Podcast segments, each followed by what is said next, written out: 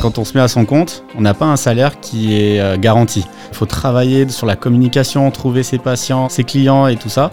Alors que quand on est enseignant, comme je l'étais avant, fonctionnaire en plus, titulaire, là on était sûr d'avoir un salaire et d'avoir un boulot.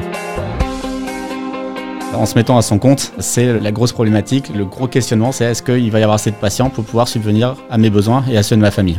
On fait confiance à Dieu. Quand on dit ça à son épouse et à ses enfants, ça se passe plutôt bien. C'est de la discussion, on a l'habitude de discuter ensemble, on se connaît, voilà, c'est plutôt facile. Avec ses proches, c'est autre chose.